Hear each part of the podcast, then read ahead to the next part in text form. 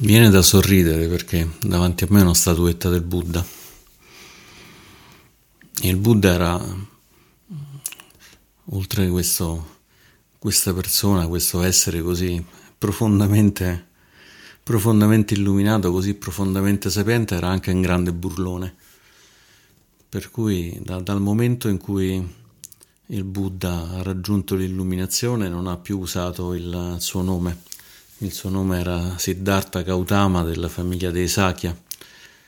E mm, Buddha chiaramente è un termine che gli è stato, gli è stato dato che è stato dato dai discepoli e chiaramente vuol dire l'illuminato. L'illuminato, ma il Buddha non utilizzava questo termine per sé, non utilizzava un altro che si chiama Tadakata. E Tadakata già sembra un po' un nome, un nome un po' scherzoso. Nella lingua, nella lingua Pali, nella lingua del Buddha, a seconda di dove si mette l'accento vuol dire una cosa abbastanza diversa. In un caso vuol dire colui che è venuto. E spostando l'accento diventa invece colui che è andato. E il Buddha non ha mai chiarito se Tathagata volesse dire colui che è venuto o colui che è andato. E non ha nemmeno chiarito se volesse dire entrambe, entrambe le cose. Semplicemente era il nome che utilizzava. Quando parlava di se stesso diceva il Tathagata dice, il Tathagata ha fatto, nella vita precedente del Tathagata è successo questo e così via. In realtà anche un modo per, per come dire, mettere, mettere la mente in scacco. I maestri zen sono particolarmente abili in, questo, in questa capacità. Molta pratica del buddismo zen è proprio questo di, di, di rendere la mente completamente, completamente farla girare a vuoto, farla girare a vuoto nel senso che si dà un compito, ad esempio ascolta il suono di una mano sola, e, oppure com'era il tuo viso prima che nascessi. Sono tutte cose che chiaramente con la mente non possiamo, non possiamo arrivarci, ma riflettendoci sopra a un certo punto la mente capisce che non, non può farcela e, e, e, questa, e, questo scacco della mente fa mettere un attimo la mente da parte e magari quello è il momento di, una, di un'intuizione profonda. E forse anche questo era il ruolo del, del nome che si era scelto, si era scelto il, il Buddha, che si era scelto il Buddha in modo così, così divertente e così profondo al tempo stesso. La verità è che, è che quasi niente di quello che, che, proviamo durante la meditazione, di queste intuizioni che possiamo davvero avere, è, è esprimibile direttamente, direttamente, in parole. Direttamente in parole. Nel buddismo zen cioè, è considerata è considerata nell'inizio della trasmissione dello Zen, una volta che il Buddha andò a un incontro con molti, con molti monaci, con molti con molti esploratori della, della spiritualità. Monaco non significa soltanto il monaco all'interno di un monastero, ma anche chi, chi fa vita spirituale. In realtà eh, quello che traduciamo con monaco in realtà vuol dire il wanderer, una persona che è senza fissa dimora e quindi, e quindi può, può lasciarsi libero. Il senza fissa dimora poteva essere un senza fissa dimora in senso stretto, quindi un monaco itinerante, ma poteva essere anche una persona che aveva stabilito che la sua dimora non era più semplicemente casa sua, ma era la ricerca, la ricerca della spiritualità, la ricerca dell'intuizione profonda che ci può condurre al nirvana, al nirvana. E quindi di fronte a questi monaci il Buddha semplicemente si, si sedette, non disse nulla e alzò un fiore alzò un fiore e, i monaci rimasero abbastanza turbati da questa vista perché dissero ma il Buddha che cosa ci vuole dire, che cosa ci vuole, ci vuole insegnare. Finché un monaco a un certo punto non cominciò a sorridere, si illuminò di colpo, allora il Buddha lo guardò e gli disse ecco, lui ha capito, ha capito in profondità, ha capito in profondità e grazie a questo fiore alzato quel monaco, quel monaco raggiunse, raggiunse l'illuminazione. senza che ci fosse bisogno di dire, di dire nulla. Ed è un insegnamento che io trovo estremamente poetico, estremamente poetico perché senza una parola il Buddha è riuscito a dare un grande insegnamento. Che cosa avrà voluto dire il Buddha con quel fiore? Ci sono tante interpretazioni, magari far vedere il fiore, vediamo una cosa bella, ma sappiamo che questa cosa bella, come tutte le cose che sono nate, poi a un certo punto appasserà, si seccherà e scomparirà. O forse semplicemente voleva dire guardate la natura esattamente così com'è. Oppure magari non voleva dire nulla, voleva soltanto che l'osservazione della mente si concentrasse, si concentrasse su quel fiore anziché perdersi in giro con tutte, con tutte le distrazioni solide che la nostra mente è molto ben abituata a fornirci. Ma in tutti i casi l'aspetto poetico è che, è che, le intuizioni profonde molto raramente si possono definire, definire a parole a parole in modo quantomeno prosaico. In realtà anche il Buddha ha spesso insegnato invece non soltanto con, con i sutta, non soltanto con gli insegnamenti, con, con dei ragionamenti, con delle indicazioni sulle cose da osservare o le pratiche da fare, ma ha insegnato spesso anche con delle poesie. Ci sono tantissime poesie del Buddha nel canone Pali, tra l'altro particolarmente belle, il Buddha era senz'altro un ottimo, un ottimo poeta e come già abbiamo detto la volta scorsa ci sono anche delle, delle, raccolte, delle raccolte di poesie sia dei monaci che delle monache, cioè il Teragata e il Terigata. Però qui parliamo delle poesie antiche, delle poesie del canone, del canone Pali, ma in realtà c'è una tradizione ininterrotta, ininterrotta di poesie, tant'è che c'è un sito che si chiama Dhammamun, che raccoglie molte poesie, molte poesie di, di, monaci e non soltanto di monaci, ad esempio ci sono alcune poesie di Chanda, Chandra Livia Candiani che è una grande, una grande poetessa, anche una maestra di, di, buddismo. E da questo sito ne ho preso una di un monaco tedesco che si chiama Abbinando, quindi Bicco Abbinando, Giana Abbinando, che voglio leggere nella traduzione proprio di Chandra e si intitola Le cose ordinarie. E fa così. Le cose ordinarie sono profonde, quanto incubi e visioni, non nascondono i loro inviti. Ricorda il maestro cinese che sprofondò nella pace dopo una lunga notte di pioggia, martellante sul suo tetto di bambù.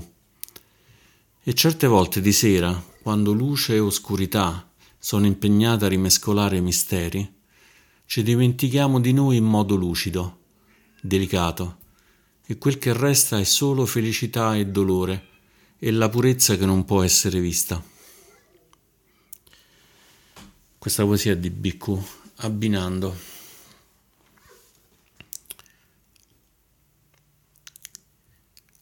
Dov'è la bellezza di, di questa poesia? Chiaramente ci, ci dice molte cose, ci parla appunto delle, delle cose ordinarie, di un tetto, di un tetto che, che, perde acqua e quindi entra acqua, fa riferimento a questo, questo maestro cinese. Credo fra l'altro fosse una poesia di, di realtà di un monaco zen, ma forse, forse, c'è anche un monaco cinese che ha fatto questa stessa, questa stessa cosa. Penso che una cosa simile l'abbia raccontata Bansho, che è un grande scrittore di poesia nella forma degli haiku, che sono soltanto tre versi, soltanto tre versi estremamente compatti e fanno parte della cultura, della cultura giapponese, in particolare della cultura, della cultura zen, che usa molto anche negli insegnamenti la poesia. La parte interessante però è questa è questo rimandare, questo rimandare perché non si riesce a dire. Quando lui dice ci dimentichiamo di noi in modo lucido, se abbiamo provato questa esperienza, se abbiamo provato questa esperienza sappiamo esattamente di che cosa sta parlando. Però fatemi dire, se l'abbiamo provata non è che ci serve tantissimo questa poesia. È come se ci dicesse se mettiamo una pentola sul fuoco, accendiamo, accendiamo il gas e la pentola a un certo punto l'acqua che c'è dentro comincerà a bollire e quindi possiamo fare la pasta che è un'informazione utile per chi non sa nulla di pentole, di acqua, di fuoco e di pasta, ma immagino che per tutti noi sia poco, poco significativa. Diciamo, questi versi diventano invece importanti quando, quando noi ancora non abbiamo provato questa esperienza. Allora lì c'è l'impossibilità della comunicabilità, così come quando il Buddha aveva alzato quel fiore non poteva esprimere esattamente a parole che cosa, che cosa volesse dire. Semplicemente perché non ci stanno parole, parole per dirle. Questo tipo di intuizioni in realtà sono, arrivano prima, prima della parola, prima del, della mente. Però grazie alla poesia possiamo, possiamo avvicinarci un po'. E in che modo possiamo avvicinarci alla pratica spirituale, alla nostra crescita interiore con, con la poesia. Abbiamo due modi. Un modo è quello di leggere poesie, ce ne sono molte, ce ne sono di molto belle. Questo sito che è Dhamma Moon, la luna del Dharma.org è senz'altro un, un buon punto, un punto d'inizio. Ci sono anche delle poesie di un monaco italiano che è Giamma Pagno, che ne ha scritte molte molto molto belle.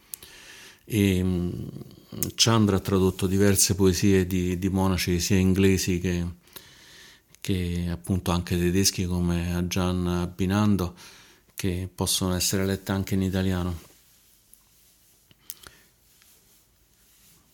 Ci sono tutte quante le poesie, gli haiku, appunto questa, questa forma bellissima, molto legata alla natura, che sono poesie in tre versi, spesso estremamente, estremamente efficace. Ce n'è una che forse è la poesia più bella che abbia mai sentito, che dice semplicemente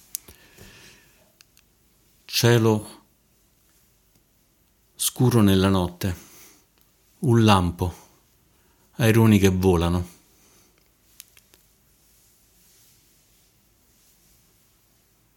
Semplicemente questa, questa luce che improvvisa palesa quello che nella notte non si vedeva, che ci sono degli aironi. E quale poesia può essere maggiormente evocativa delle intuizioni che possiamo provare nel momento in cui siamo in meditazione, nel momento in cui magari facciamo una cosa tra le più noiose possibili, ascoltiamo semplicemente il respiro che entra e esce, ascoltiamo semplicemente il suono del silenzio, questo suono che abbiamo installato fisso nelle orecchie che possiamo sentire fra un'orecchia e un'altra e sembrano cose, come dire, estremamente noiose, forse la cosa più noiosa dopo semplicemente il buio, il buio della notte. C'è la notte completamente buia, senza, senza luna e non c'è nulla. E poi però mentre che siamo in meditazione riusciamo a toccare qualcosa di profondo e quindi arriva questo lampo e in questo lampo scopriamo che in fondo non era così, così buio, non era così, così noioso, c'è qualcosa, c'è qualcosa di bello e elegante come gli aironi. È chiaro che non stiamo parlando degli aironi come animali, anche quella è una metafora, ma se andiamo a guardare in profondità anche il respiro è una metafora. Anche ascoltare i suoni è una metafora. Ascoltare i suoni è importante perché ci rendiamo conto che nascono stanno un po' con noi e poi dopo svaniscono. Non sono importanti i suoni in sé, tant'è che anche chi, chi non può ascoltare i suoni non ha nessuna difficoltà a illuminarsi, non sarà certo quello che lo tiene lontano da, dall'illuminazione. Quindi leggere le poesie ci può, ci può portare ad avvicinarci, ad avvicinarci a, a qualche comprensione profonda. Ma la parte più importante è quando noi facciamo poesia. E quando dico facciamo poesia non intendo tanto che scriviamo poesia, quando che impariamo a vedere le cose in modo più poetico, a togliere un po' questa patina di assoluta stabilità delle cose. In fondo quello che fanno i poeti cos'è? Vedono semplicemente una notte e lì riescono a scoprire che c'era qualcosa, qualcosa dietro. Magari fossimo stati lì in modo più prosaico, avremmo visto semplicemente un lampo de- degli uccelli, avremmo detto, ah, poveracci pure loro stanno perduti come sono perduto io, e magari non avremmo apprezzato nulla di più profondo. La poesia in realtà non è soltanto la poesia scritta, ma anche la poesia stessa che possiamo fare. È la poesia del Buddha quando ha alzato quel fiore, non ha scritto nemmeno una parola, non ha detto nemmeno una parola, ma quella è poesia assoluta. Poesia assoluta perché in un qualche modo il fiore diventa, diventa un simbolo di qualche cosa. E non è un simbolo assoluto, non è che il fiore in sé voglia dire assolutamente nulla, poteva alzare un gatto, poteva alzare poteva alzare un bicchiere, sarebbe stata esattamente la stessa cosa, anche se probabilmente alzando il gatto avrebbe avuto qualche difficoltà a tenerlo fermo per tutto, per tutto quel tempo. E così possiamo fare anche noi, possiamo provare a vedere la, la natura, il mondo, le cose che ci circondano in modo un pochino più, più leggero, un pochino più osservando in profondità. Osserviamo una persona, anziché vederla come stabile, continua, eccetera, proviamo a osservarla come in continuo cambiamento. Quando Picasso si è inventato il suo modo di dipingere non ha fatto nient'altro che questo, si è accorto che noi quando guardiamo le persone, le persone non stanno ferme. Tradizionalmente nei quadri si fissavano in modo, in modo stabile le persone, ma lui si è accorto che già semplicemente in quest'attimo, ad esempio, ho cambiato posizione duemila volte, ho alzato la mano, mi sono toccato la testa, la bocca si muove, magari scompaio poi ricompaio. E quello che ha fatto Picasso è semplicemente dire ok, la visione che apparentemente, che apparentemente è quella stabile, apparentemente è quella standard, in realtà non è una visione realmente esistente, quindi prova a raccontarla. Lui l'ha raccontata con un'immagine. Possiamo raccontarla con un'immagine, possiamo raccontarla con una parola, possiamo raccontarla semplicemente, semplicemente osservandola. Questa mattina sono andato a fare un'escursione con, con un amico in, in, in, montagna, montagna bassa, insomma, di queste che stanno vicino, vicino casa mia. E c'erano molti uccelli che cantavano. E lui mi ha proposto: un giorno andiamoci di, di prima mattina, quando ancora è notte, perché, perché nel momento in cui si passa dalla notte pura all'alba, gli uccelli cantano, cantano in modo particolare. Ed è una bella esperienza possiamo farla, basta, basta andare verso le quattro e mezzo, le cinque per, per ascoltare questa cosa. Ecco, andare a fare una passeggiata, andare ad ascoltare gli uccelli, andare ad ascoltare che c'è qualcosa di diverso dai nostri, i nostri comportamenti sempre ripetuti, è già quella una forma di poesia, ma non perché gli uccelli siano particolarmente belli ok, potremmo fare la stessa cosa andando ad ascoltare le automobili lungo, lungo una strada, ma ascoltandole davvero però.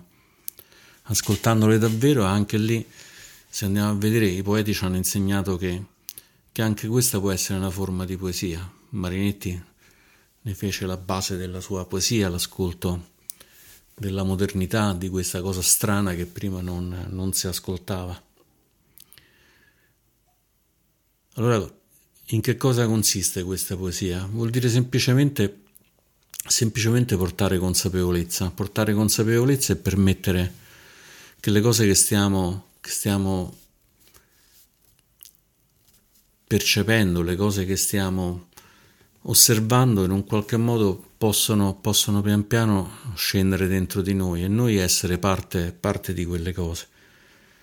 Nel momento in cui c'è questa unificazione c'è poesia, nel momento in cui ascoltiamo gli uccelli e ci sentiamo anche noi uccelli, quella è poesia.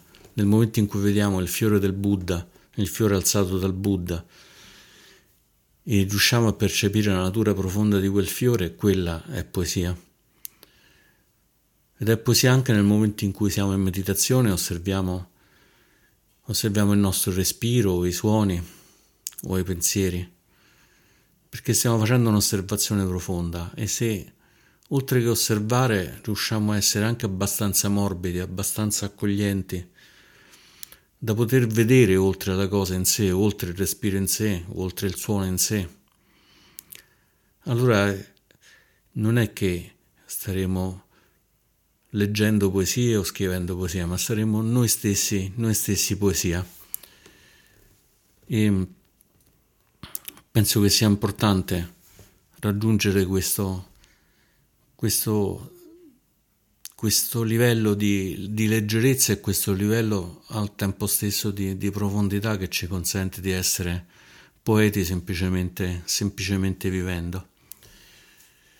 E voglio concludere con un'altra poesia di un monaco, questa volta cinese, che si chiama Su Shi, che è nato nel, nel 1000, è morto nel 1100 che è una poesia che fa riferimento al Buddha, sono soltanto quattro versi, e dice questo. I suoni dei torrenti della valle sono la sua lingua lunga e vasta. Le forme della montagna sono il suo corpo immacolato. Di notte ho sentito la miriade di versi dei sutra pronunciati. Come potrò raccontarli agli altri? E con questa poesia Suchet ci ha lasciato questo dubbio di come potrà raccontarcelo, ma in realtà ce l'ha raccontato e quindi direi di portare tanta gratitudine al Buddha, tanta gratitudine a tutti i poeti e tanta gratitudine ad Ajahn Abbinando e a Sushi che ci hanno regalato queste due magnifiche poesie. E con questo e con l'invito a essere poeti in tutti i modi che possiamo trovare di, di esprimere questa poesia, concludo le mie riflessioni di oggi. Grazie.